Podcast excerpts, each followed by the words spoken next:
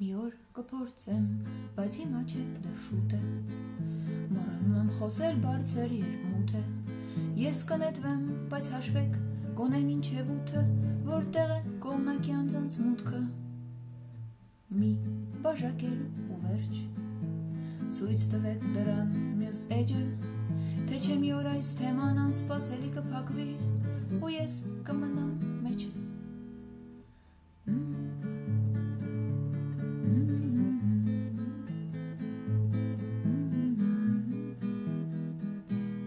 կխոսեմ մեկին, ով ապրել ուրիշ ձև գիտի, որ ծաղրեմ նրա բոլոր փորձերը։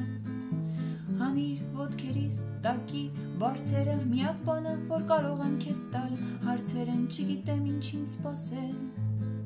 Ես դեռ նոր եմ սովորում ակնարկել,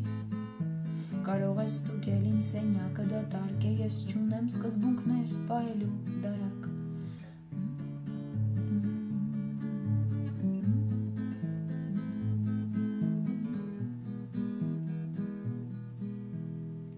Սպասում եմ մյուսներն էլ կան, որ բոլորի ներկայությամբ մենակ մնան։ Դու պնդում ես, որ իմ մեջ ուրիշ մարդ էլ կա, որ դեռ քնած է, բայց մտքին ինչ որ բան կա, ուրեմն մի գոռա, եթե չես ուզում որ նա